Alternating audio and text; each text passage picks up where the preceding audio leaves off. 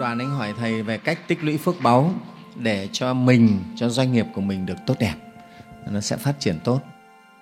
Thế thì à, đối với đạo Phật thầy thì có đến nhiều cách tích lũy phúc báu lắm. Cái tích lũy phúc báu thứ nhất, đây thầy đang nói về phía cá nhân đã nhé, và từ cá nhân mình suy ra tập thể. Về phía cá nhân để tích lũy phúc báu đầu tiên là phải biết bố thí. Cái chữ bố thí của đạo Phật ấy thì có nhiều cách bố thí. Một là bố thí gọi là tài thí. Tài thí, tài thí nghĩa là bố thí tài sản vật chất. Ừ, đấy, tài thí. Thế thì tài thí nó có hai là nội tài và ngoại tài. Ngoại tài tức là tiền của vật chất đấy. Đấy gọi là ngoại tài. Nội tài là bố thí công sức, trí tuệ. Đấy, mình cho người ta công sức hoặc cho người ta trí tuệ, cho người ta lời khuyên, đấy, cho người ta những kinh nghiệm, kiến thức. Đấy cũng là bố thí. Đấy là bố thí tài. Thứ hai là bố thí pháp, tức là đem chia sẻ những cái điều đạo lý cho mọi người. Như giống như thầy hôm nay gọi là bố thí pháp. Thế còn một cái bố thí nữa gọi là bố thí vô úy, tức là chúng ta giúp đỡ, an ủi, động viên mọi người khiến cho họ không bị sợ hãi, lo lắng, bất an, hoảng loạn, vân vân. Đấy gọi là bố thí vô ý, vô ý là không sợ hãi. Đấy như vậy trong đạo Phật có đến nhiều cách bố thí như vậy. Nhưng ở đây đối với anh chị em thì trọng tâm là lên bố thí về tài.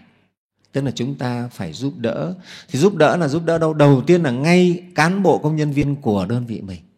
Ta phải quan tâm chăm sóc đến đời sống, lo lắng đời sống họ. Đấy, cái đó quan trọng lắm thì họ mới trung thành với mình, họ mới thật tâm với mình họ gắn bó với mình họ mới hết lòng với mình. Ừ, chứ còn mình cứ bố thí ở đâu đâu mà nhân viên mình đói nhăn răng ra thì không được phải quan tâm đến người ta đấy, cái đó là cần lắm đấy. Xây dựng được một cái cái tập thể nó tốt đẹp. Này, phải quan tâm đấy là cái bố thí đấy, cho anh em nhé. Rồi mình động viên, mình an ủi, rồi mình có những cái chương trình cho người ta học tập, nâng cao, phát triển, vân vân. Tức là đấy là, nói tức là cái kiến thức xây dựng doanh nghiệp. Đấy là cái bố thí. Thứ hai là cái chỉ giới. Chỉ giới có nghĩa là chúng ta phải giữ đạo đức. Cho nên lãnh đạo công ty phải là sao? Có những người có đạo đức. Chứ nhìn vào lãnh đạo công ty mà thấy anh này tèm lem, phải không? Lôi thôi nhăng nhít không trai gái lung tung. Nó mất luôn. Đấy, anh chị em cứ để ý mà xem. Ai mà giám đốc doanh nghiệp mà sau này dính vào vụ tình trường linh tinh, một thời gian sau công ty nó xa sút. Lạ vậy đấy. Mà không phải là doanh nghiệp đâu mà làm lãnh đạo và quan chức, dính vào cũng bị hết. Nó cái đấy nó mất phước rất là lớn cái người mà không giữ được cái cái cái đạo đức thủy chung nó bị mất phước báo rất lớn. Đây mấy ông tổng thống ông thủ tướng bị dính vào cái là mất trước ấy. Ừ, bị tai tiếng mất điểm. Tranh cử nó không thắng cử được nữa. Nó vậy đấy. Đấy giữ cái giới mà không ngoại tình không linh tinh. Đấy, rồi không lường gạt mình chân thật chân thành với anh em với mọi người. Nó quý lắm. Đấy gọi là đức đấy. Cái này gọi là giữ giới đức sinh ra phước báo. Cái nữa là cái gì? Cái thiền định cũng sinh ra phước báo. Anh em tập tu thiền định à, rồi anh em á, cái nữa là gì? Nghe pháp nghe những câu chuyện đạo lý giống như hôm nay nghe thầy nói này cũng sinh ra phước báo. Rồi thuyết pháp mình đi chia sẻ giảng dạy những điều đạo lý cho người cũng sinh ra phước báo. Thế rồi cái tâm cung kính mình tu cái tâm kính trọng cung kính đối với tất cả mọi người không khinh thường ai người ta nghèo hơn mình người ta dốt hơn mình người ta kém địa vị hơn mình vân vân mình cũng rất là kính trọng. Cái tâm khiêm hạ của mình kính trọng hết không có xem thường không phải tôi là sếp tôi xem mà rất nhiều người khi làm sếp quát nạt mắng mỏ nhân viên xem người ta giống như là rơm là rác ấy, cũng mất phước của mình. Nó không tốt. À, cho nên cái hình ảnh một vị lãnh đạo mà mà khiêm cung mà rất là hòa đồng với anh em nó rất là lợi ích. Đấy.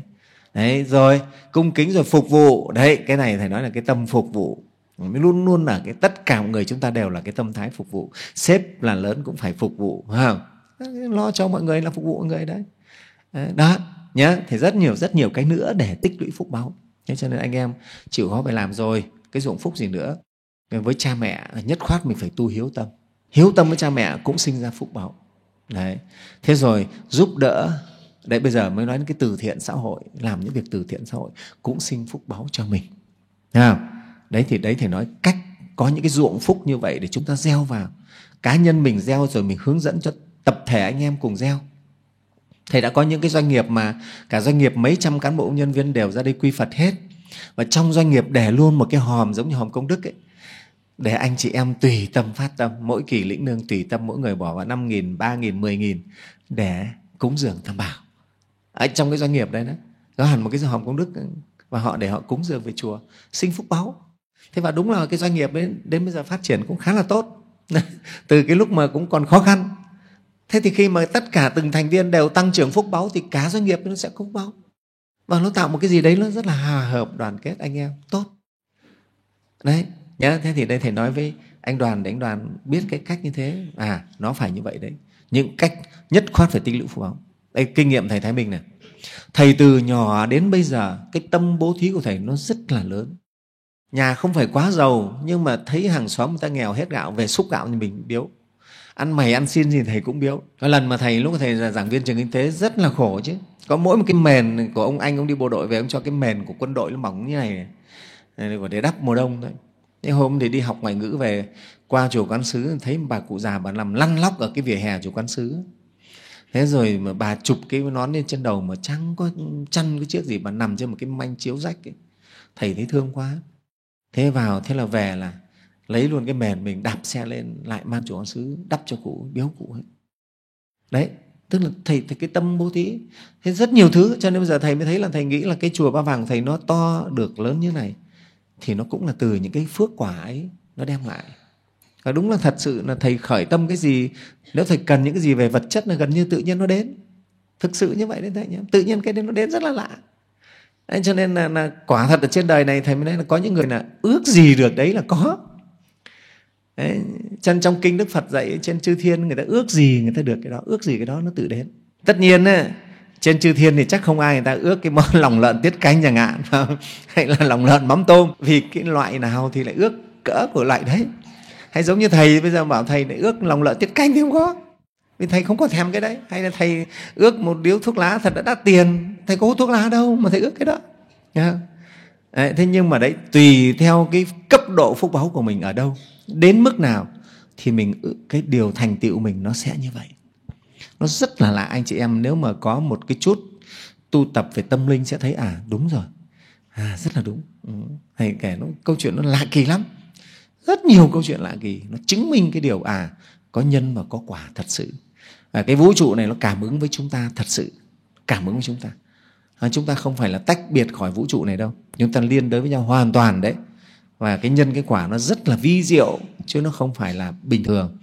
Chúng ta phát ra một suy nghĩ gì là nó cảm ứng ngay trong cái vũ trụ này luôn, và nó sẽ đem cái quả đến cho chúng ta, tùy theo cái phước hay cái nghiệp của chúng ta, nhé.